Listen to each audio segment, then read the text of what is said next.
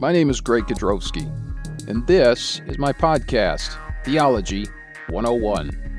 I like to study the Bible, and I don't think the Bible is really that difficult to understand. For the most part, it's really pretty simple, and simple is better. So if you're like me and you want to know more about the Bible, or if you just want to hear more about the Bible, stick around. And if you want to know more about me or check out my pedigree, Google me or visit my website, theology101.net. So we're calling the podcast Theology 101, and I've also got a website that's also called theology101.net. So I'd like to talk to a, talk to you a little bit right now about why I'm calling it Theology 101. I'd like to start with a question. What are we doing? Take just a minute, think about that, and think about this with me as a church, the church of Jesus Christ. What are we doing in the world today? The local churches, if you think about the churches today, what are churches doing? And individual Christians, what are we doing? Sunday after Sunday and week after week, years go by, we're doing stuff. We're real busy. We've got nice buildings. We've got all of our sound equipment. We've got all of our teaching materials. We've got Bibles and Bible studies and books and music. But I want you to think with me, and I want you to go to, if you if you have a Bible, go to Ecclesiastes. If you don't have a Bible, if you're just listening to me, I'm going to read it to you. The first passage in the book of Ecclesiastes. I'm going to read the first four verses, then we're going to jump down to the last verse of the passage in verse 11. I want you to think about this in the context of what are we doing in the world today? Ecclesiastes 1:1 the Bible says the words of the preacher the son of David king in Jerusalem vanity of vanities saith the preacher vanity of vanities all is vanity he asks a question in verse 3 what profit hath a man of all his labor which he hath taken under the sun one generation passeth away, and another generation cometh, but the earth abideth forever. So the earth is here, the earth is going to stay. We come and go. Verse 3 asks the question What profit hath a man of all his labor which he hath taken under the sun?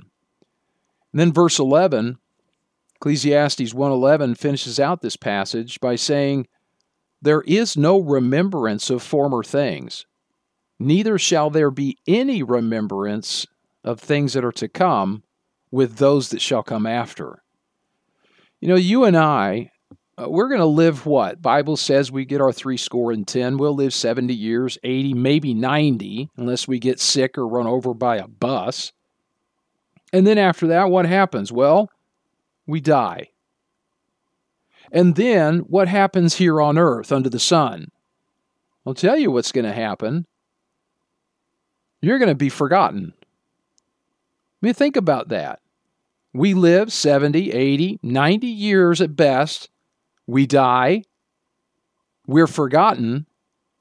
And what have we done? What are we doing here that really makes a difference? What are we doing that really makes an eternal difference with the lives God's given us? And so when you think about the answer to that question, I wonder could you answer that question with confidence? Could you answer that question with certainty? You know, I think I could. I really don't think it's that difficult to answer. I don't think it's that difficult to answer with confidence and certainty. But you know, I think there's a lot of believers out in churches today that couldn't answer that question with very much confidence or with much certainty. And so I'd like to take just a moment. It's probably going to be about 30 moments. I want to talk about this. I'd like to explain, according to what the Bible says, what I think we're doing and what I think we should be doing. I want to start in the Old Testament. I want to run back to 2 Kings chapter 17. 2 Kings chapter 17 is the story of Israel being carried away into captivity by Assyria. Now, you know that the uh, kingdom of Israel, it was divided. A civil war began after the uh, kingdom of, or after the, after Solomon was reigning on the throne. And you had the kingdom split. You had 10 tribes up in the north. They're called Israel. And you had the two tribes down south. They were called Judah. Now in 2 Kings 17, we read about Israel, the 10 tribes in the north. So about 721 BC, God raptures Israel, the 10 tribes of the north. He raptures them off the promised land and he takes them out of the land in judgment into the Assyrian captivity. I want you to think about that. Now, obviously, the Bible doesn't use that word rapture to talk about taking the, the 10 tribes off of the, the promised land, but that's exactly what God did. He gathered them up, He picked them up and took them off of the promised land in judgment and took them out into captivity by the hand of Syria. And so let's read about this rapture of God's people off the earth, off the promised land, in judgment. It says in verse 5, and I'm going to read 5 to 7 to give us a good start. It says, Then the king of Assyria came up throughout all the land and went up to Samaria and besieged it three years. And in the ninth year of Hoshea, the king of Assyria, took uh, Samaria and carried Israel away into Assyria and placed them in Halah and in Habor by the river Gozan and in the cities of the Medes. And verse 7 says, For so it was that the children of Israel had sinned against the Lord their God, which had brought them up out of the land of Egypt from under the hand of Pharaoh, king of Egypt, and had feared other gods. So God says very clearly why he took them out of the land, why he raptured them off the land in judgment. It says here in verse 7 that the children of Israel had sinned against the Lord their God. Okay, that's pretty easy to understand. Sin brings consequences, and obviously, if we're God's people, Israel being God's people, sinned against God, there were some pretty stern consequences. Let me ask you this How was it that they sinned? What did they do? What does God say they did that resulted in their rapture from the land, in their being taken from the land in captivity by Assyria. In this same chapter, 2 Kings, verse uh, chapter 17, verse 13, 14, and 15, it tells us exactly what they did. 2 Kings 17, 13, the Bible says, Yet the Lord testified against Israel and against Judah by all the prophets and by all the seers, saying, Turn ye from your evil ways and keep my commandments and my statutes according to all the law which I commanded your fathers, and which I sent to you by my servants the prophets. Notwithstanding, they would not hear, but hearkened, or pardon, they hardened their necks like to the neck of their fathers that did not believe in the Lord their God. In verse 15 it says, And they rejected his statutes and his covenant that he made with their fathers, and his testimonies which he testified against them, they followed vanity, became vain, and went after the heathen that were round about them, concerning whom the Lord had charged them that they should not do like them. So, what does the Bible says? Well, the Bible says they rejected God's statutes. They rejected the word of God and they turned to what? They went after the heathen that were round about them, concerning whom the Lord had charged them that they should not do like them. So, what are we seeing here? The children of Israel, God's people, they would not hear God, but hardened their necks. They disobeyed God. They separated themselves from His word, His statutes, refused to obey Him, and rather went after the heathen that were round about them. And in verse 18, it says, Therefore, because of their sin of apostasy and idolatry, because of their sin of turning away from God and turning to the world. Therefore, the Lord was very angry with Israel and removed them out of his sight. There was none left but the tribe of Judah only. And so, therefore, God raptured his people off the earth, out of the promised land, and into judgment. In verse 23, last verse of this passage, it says, Till the Lord removed Israel out of his sight, as he had said by all his servants the prophets, so was Israel carried away out of their own land to Assyria unto this day. So the ten tribes of the north were raptured off the promised land, right off the earth, and they were taken captive to Assyria. So, what does that have to do with us? And obviously, I've been priming the pump by uh, using the word rapture to talk about this catching away of God's people off the, off the promised land and judgment. But what does that have to do with us? We're living in the church age. We're living in 2020 something or other. So, what does it have to do with us? Well, the last days of the church are very similar to the last days of Israel in the land. Now, Paul speaks of this in 1 Timothy 4 1, and God says very, very clearly what the last days of the church age would be like. Right before the rapture of the church, right before God catches away his people and takes us off this land and takes us into judgment at the judgment seat of Christ, here's what God says is going to happen. Paul writing to Timothy, 1 Timothy 4 1, Now the Spirit speaketh expressly that in the latter times some shall depart from the faith, giving heed to seducing spirits and doctrines of devils. So there's going to be apostasy. That's what that means. In the latter times, some are going to depart from the faith. They had the faith and they departed from it. That's apostasy. To have the truth and then to turn away from the truth is apostasy. So the prophecy that's given by the Spirit, speaking expressly, which means there's certainty in these words, is that at the end of the uh, church age, there's going to be an apostasy. People are going to turn away from the truth. They're going to turn away from the faith, which is the body of faith, the body of doctrine that has been delivered unto us, the Bible, the scriptures, and turning away from the faith, they will give heed to seducing spirits and doctrines of devils. So instead of listening to the doctrine of God, they turn away from the faith, the doctrine of God, and they turn unto false doctrine, which the Bible calls doctrines of devils. And so here we see the problem pretty well defined. Then the next book in 2 Timothy, chapter 4, verses 3 and 4, a very well known passage for many of us. Paul talks about this issue again. He says, For the time will come, these are the last days of the church age, the time will come when they will not endure sound doctrine, but after their own lusts shall heap to themselves teachers having itching ears, and they shall turn away their ears from the truth and shall be turned unto fables. So they're not going to suffer sound doctrine.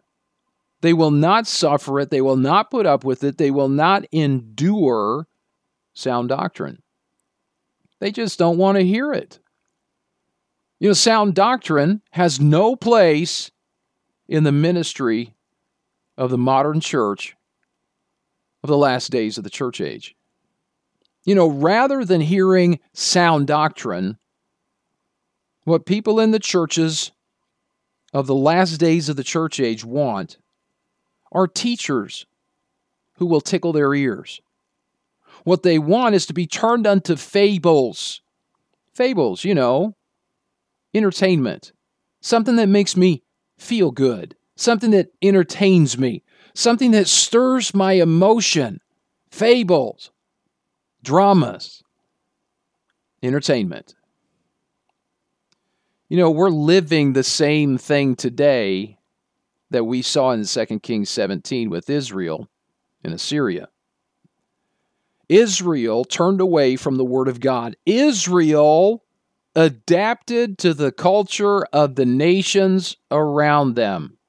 Yes, I use the phrase adapt to culture.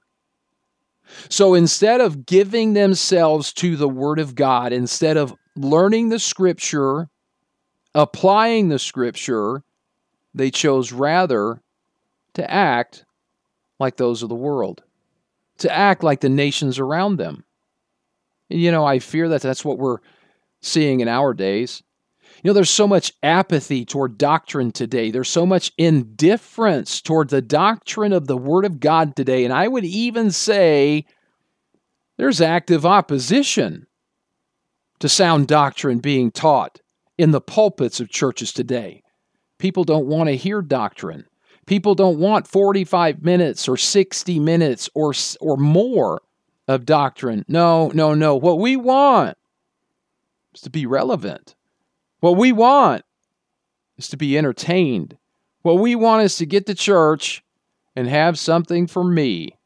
Yeah, we want to adapt to culture. Oh, you got to be one to reach one.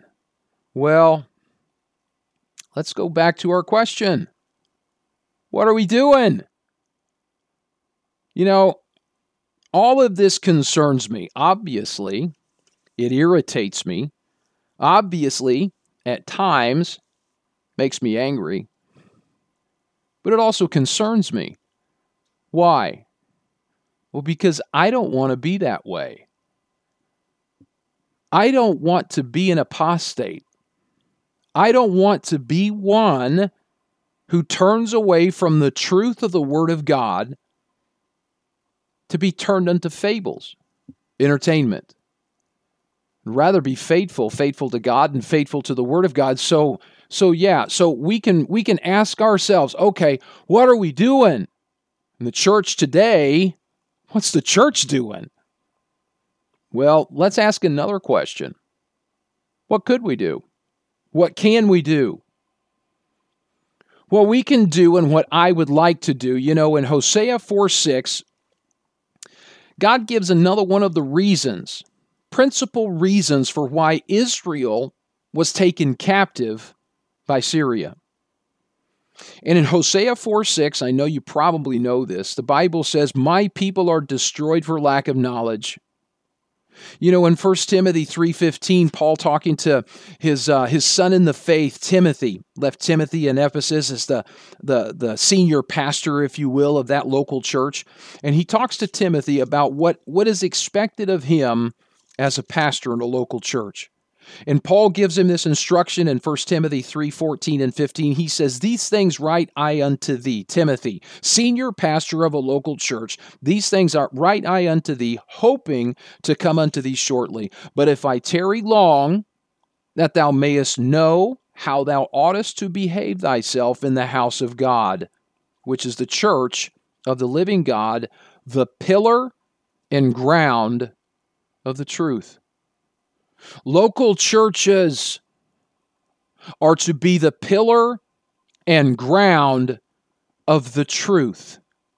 Okay, Pilate, what is truth? Well, the Bible says very clearly what is truth. In John 14, 6, you know what the Bible says is truth. John 14, 6, Jesus saith unto him, I am the way, the truth, the life. No man cometh unto me, uh, cometh unto the Father, but by me. Well, Jesus Christ is the truth. And then Jesus Christ said in his prayer to the Father in John 17, verse 17, Sanctify them through thy truth, thy word is truth. God's design for the local church is that the local body of believers would be a pillar and ground of the truth, a pillar and ground of the doctrine of Jesus Christ. That the local church would be the pillar and ground of the truth of the Word of God, the Scripture. You know, I want to know God. I want to know Jesus Christ, and I want to know Jesus Christ by knowing His Word. And I would propose to you there's no other way to know Jesus Christ. The true Christ, the true God, is the God of the Bible. He has revealed himself. He is the God of the Bible. He's revealed himself through the Bible. So I want to learn Christ by learning the Bible. And folks, I believe that's exactly what we need today, the last days of the church age the last days before the rapture of God's people off the land in judgment to take us to the judgment seat of Christ because of our infidelity to His Word, our infidelity to the name that we carry being called Christians. You know, Paul had another ministry partner, Titus.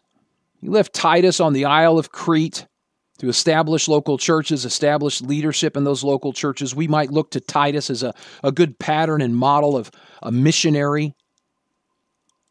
And Paul tells Titus in Titus 1:5, For this cause left I thee in Crete. And he says, That thou shouldest set in order the things that are wanting, and ordain elders in every city as I had appointed thee. You know what we need? We need to set in order the things that are wanting in our churches today, in our lives as individual Christians. We need to set in order the things that are wanting. And I'll tell you one thing very specific that is wanting sound doctrine. We've become so sodden and drunk with the entertainment of this world we don't want to hear sound doctrine. We would rather be entertained and manipulated emotionally. When the church is to be the pillar and ground of the truth. So let's set in order the things that are wanting so that, Titus 2 1, we might speak thou the things which become sound doctrine. We need to correct ourselves. We need to set in order the things that are wanting so that we speak the things which become sound doctrine and Titus 2:10 so that we may adorn the doctrine of God our savior in all things. You know folks, There's things that are wrong in our lives. There's things that are wrong in our churches. There's things that are wrong in the modern church today. And it all ties back to doctrine. Doctrine precedes practice. You get bad doctrine, you get bad practice. Now let's think about this, okay? I mentioned before I've got this website. Now I got a podcast called Theology 101. Okay, website theology101.net. I was a pastor for about 20 years. About 15 of those years, I was a pastor and a missionary in, in, in Latin America. I am not a scholar, but during the years that God allowed me to pastor, especially down in Costa Rica, down in, Amer- in Latin America, what I tried to do was study my Bible so that I could teach my people so that I could preach expositorily to my people, so that I could feed the congregation that God gave me, to feed the sheep what God wanted them fed, to give them the truth of His Word. And so I took all my studies, all my messages, all the books that I wrote, put them out on my website. I've got a bunch of that stuff in English, and I called that website Theology 101. I call it Theology 101 because I like theology. It's study of God in Scripture. And I also like 101 because it talks about the basic things. It's like in the university. When you go to university and you're a freshman, you take the 101 classes, you know, the basic ones, the fundamentals, the easy ones. And so I call it Theology 101. Why? Well, because honestly, learning the Bible is not that difficult. So think about this. Think about this. Let's just run through it. Let's take it one term at a time. Theology 101. Theology, the term simply refers to God, theos, and then logos, study, the study of God. Yeah, sure, we can study God and creation and conscience. Like I said, that's the general revelation God gave all men. That's why it's the big cosmic duh. There is a God. We all know that. There's a creation, so there's a creator. But if we want to know God, the God who has revealed himself through special revelation, through language, through communication with his creatures, if we want to know him, his attributes, his works, well, that means we have to study the special revelation that he gave us, the communication in words that he gave us. We need the scripture. Scripture is essential in the life of a Christian. Folks, you can't be saved without the scripture. Read 2 Timothy 3:15, read John 17:3. The Bible, scripture shows us how we can be saved. And through scripture, through learning the Bible and doing what it tells us to do, we grow in what the Bible calls holiness. You remember how God told Israel, Be ye holy, for I am holy? We grow in holiness because God is conforming us to the image of Jesus Christ. Jesus Christ is God in the flesh. So, folks, Scripture is essential. Entertainment is not. Drama, dance club, fancy music and sound systems, theater seats, coffee shops, cute little hipster beards and high water skinny jeans. None of that is essential, folks. It's Bible. And I want to say also that it is of is utmost importance. It's the study of the Bible. We need to learn to study the Bible. We need to learn how to study the Bible. We need to study the Bible well. Because if we do that, we'll learn of God. We can know God by knowing the Bible. We can learn of God by learning the Bible. But I'll tell you what, the opposite's true. If you don't study the Bible, you will not know God. You'll have some sort of figment of your imagination that you'll think is God, but you made him up. You have taken the creation, your own imagination, and you've made it God. And I'll tell you what, too. You know, if we don't study the Bible well, we're going to end up twisting the scripture. And if we twist the scripture, we're going to end up having a twisted understanding of God. You see how that works? It's orthodoxy, good doctrine, leads us to orthopraxy or orthopraxis, good practice. But heterodoxy, messed up doctrine, leads us to heteropraxy or heteropraxis, bad practice. So our conduct is always based on doctrine. We do what we know. And so good doctrine is going to lead us to good conduct, and bad doctrine is going to lead us to bad conduct. How do you think the modern church got into the mess it's in today? Yeah, bad doctrine. So I'm calling my podcast and I'm calling my website Theology 101. It's theology. I want to know God. And it's 101. Now think about this the Bible's not that difficult to understand. Now, obviously, here's a few here's a few obvious things. Obviously, the natural man cannot understand the Bible. That's 1 Corinthians 2:14. I get it. He can understand it like a history book or a nonfiction book, or he can get some things out of it. Yeah, yeah.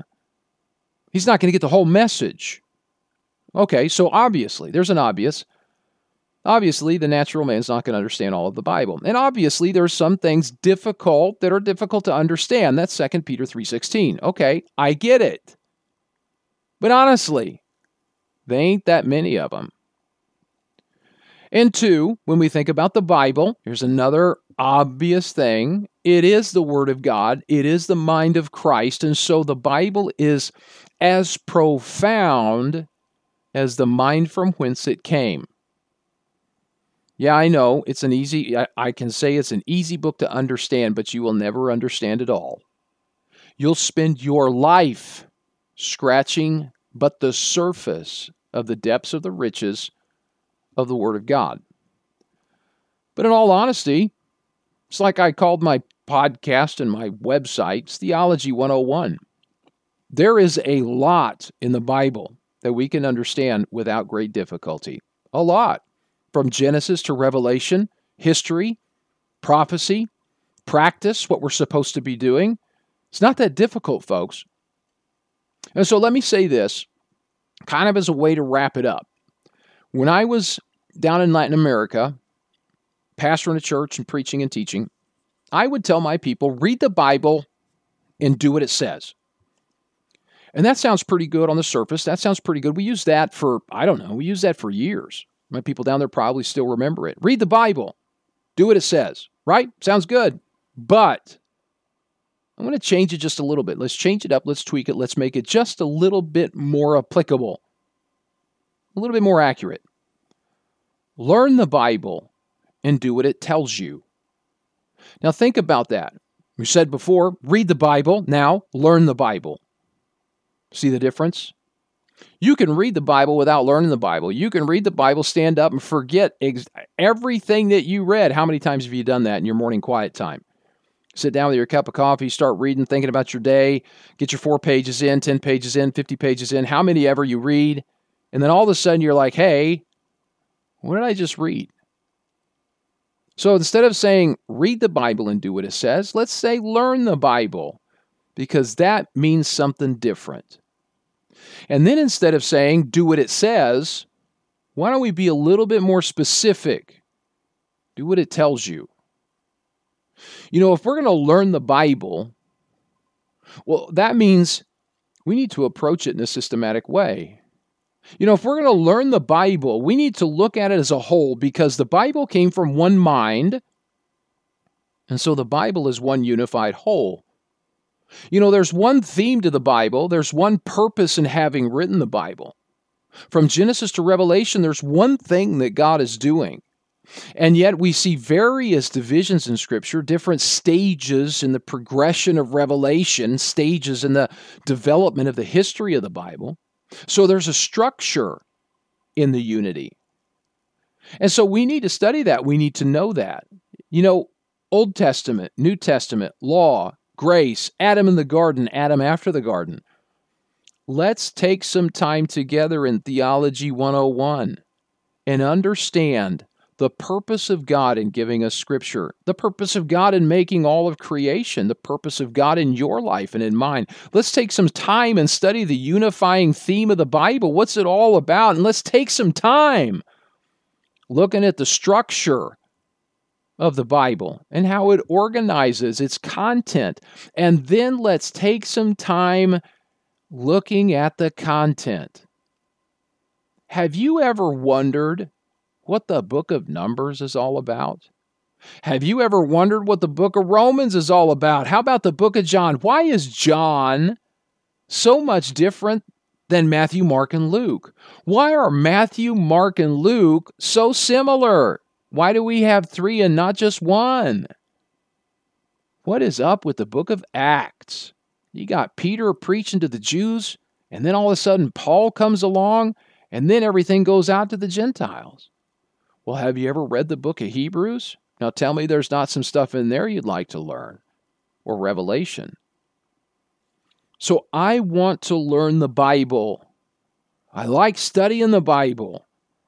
And here, in my shiny little podcast, Theology 101, I like to study the Bible with y'all. So if you got some time, you want to hang out, listen to me and what I've learned and how I've learned it, and you're welcome. Learn the Bible and learn the Bible. I like to read books. I read a lot of books. Books are great. I like to listen to good preachers and teachers. Okay, I've got some good ones on my list. But you know, at the end of the day, I want to study the Bible. I want to study God's Word. That's where my joy is. That's where happiness is found. Well, that and on top of my Coke crate preaching on the street corner. But that's what I want to do here. I want to learn the Bible. I want to talk about that. And then I want to learn the Bible to do what it says to do because I want to be a doer of the word and not just a hearer of the word. And that means two things. First, folks, we need to develop a biblical theology. We need to start at the beginning. We need to develop a theology of, of how this, this thing developed. How did we get here to the church age? And what does that mean? I hear so many people talking about Christians in the Old Testament. And I hear so many people talking about Christians in the Gospels. And folks, we need to learn the Bible. We need to develop a biblical theology, starting with the theme of the Bible, the one unifying theme of the Bible. And see how that theme develops through the different stages of this structure of how the Bible is structured and then take that that knowledge and go from Genesis to Revelation and just looking and observing how God develops his theology through history. I want to develop a biblical theology. And then that means we also need to develop an applied theology. A biblical theology has no use if we just leave it in our heads. We need an applied theology. You know, the doctrine, the, the teaching, what the Bible says, because it only says one thing. Doctrine serves what in 2 Timothy 3:16? You know what it says. Scripture is given by inspiration of God. It proceeds from the mouth of God. God breathed. He breathed it out. And when you breathe out words, that's called speech. So God gave the words, and the words are profitable for doctrine, for reproof, for correction, for instruction in righteousness, that the man of God may be perfect, truly furnished unto all good works our biblical theology needs to become an applied theology. And in that way, the scripture we are learning perfects us. In the hands of the Holy Spirit of God, it conforms us to the image of Christ. In the scripture, we have the answer because it's the scripture that renews our mind and it's the scripture that teaches us how we are supposed to live. What should we be doing? You remember the question we started with? What are we doing? Well, we ought to be doing what the Bible says. And then just one more thing when I say learn the Bible and do what it tells you, let's pay attention to that, that last word too. Do what it tells you. And that means we need to have a little bit of discernment in our studies. Because, you know, God gave us the whole Bible for our edification. That's obvious. God wants us to learn from everything in the Bible, Genesis to Revelation, but God did not write all of the Bible to us. So we need to learn how to study the Bible so that we don't twist Scripture out of its context and apply something to ourselves that we have no business applying to ourselves. Learn the Bible and do what it tells you. You know, that's what I want to do here. Like I said, my Shiny Neat podcast. That's why I put this little title on it Theology 101. I want to study the Bible. I want to learn more of the Bible, and I want to apply it in my life. So, Here's where I want to share that. Here's where I want to put that out. What I am learning, how I am learning it, what I am doing to apply it. So, you know, if that interests you, you got an hour, you know, more or less, sometimes 30 minutes, sometimes 45, maybe an hour, hour and a half. I don't know. Sometime each week. If you got some time and you want to hear about the Bible, if you've got some time and you want to hear from a guy who studies the Bible, well, I'd invite you to subscribe to my podcast.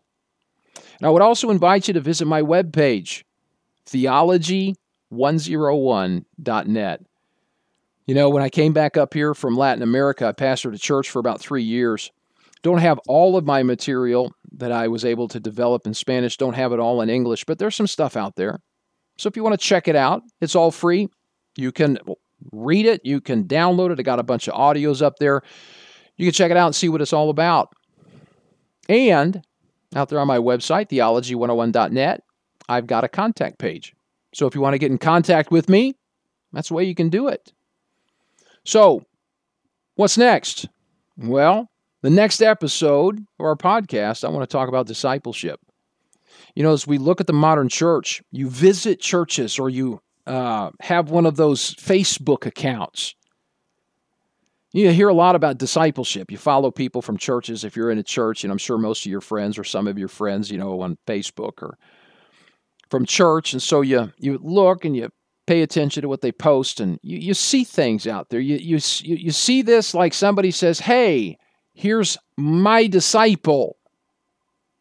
Or, or they, they hold up a, a, a set of booklets and they say, hey, look, I'm in discipleship.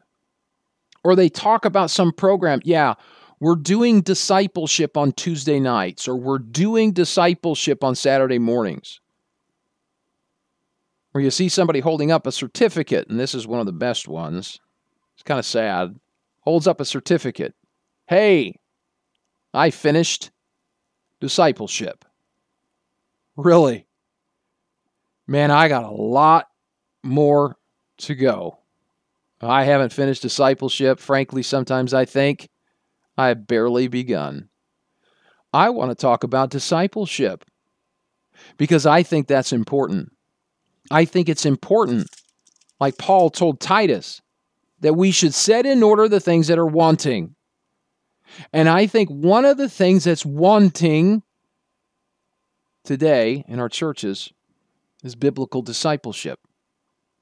But I think discipleship, as it is known in many of the modern churches today, is really, really wanting and needs to be set in order. So, what is discipleship? Is it a set of booklets? Is it a program in the church? Is it even for us today? Because I tell you what, the last time disciple is mentioned in the Bible is the book of Acts. The Apostle Paul never mentions disciple, discipleship, that word in any of his epistles. You don't find it from Romans, even all the way through Revelation. So don't miss the next teaching, don't miss the next podcast. I think it'll be interesting. I think it'll be a blessing. So please join me in my next podcast on Theology 101. Thanks for spending your time listening to my podcast, Theology 101. Simple is better, and it's just not that difficult to learn the Bible so we can do what it tells us. You can find the rest of my studies in English out on my website, theology101.net. And if you do Spanish, tengo más de 15 años de estudios bíblicos disponibles en mi sitio web, teología101.net. If you'd like to contact me, there's a contact page on my website. You're also more than welcome to visit me any Sunday that you wish. My church information is also out on my website. Remember what Nicholas von Zinzendorf always said preach the gospel, die, be forgotten. Learn the Bible, do what it tells you and come back for more Theology 101.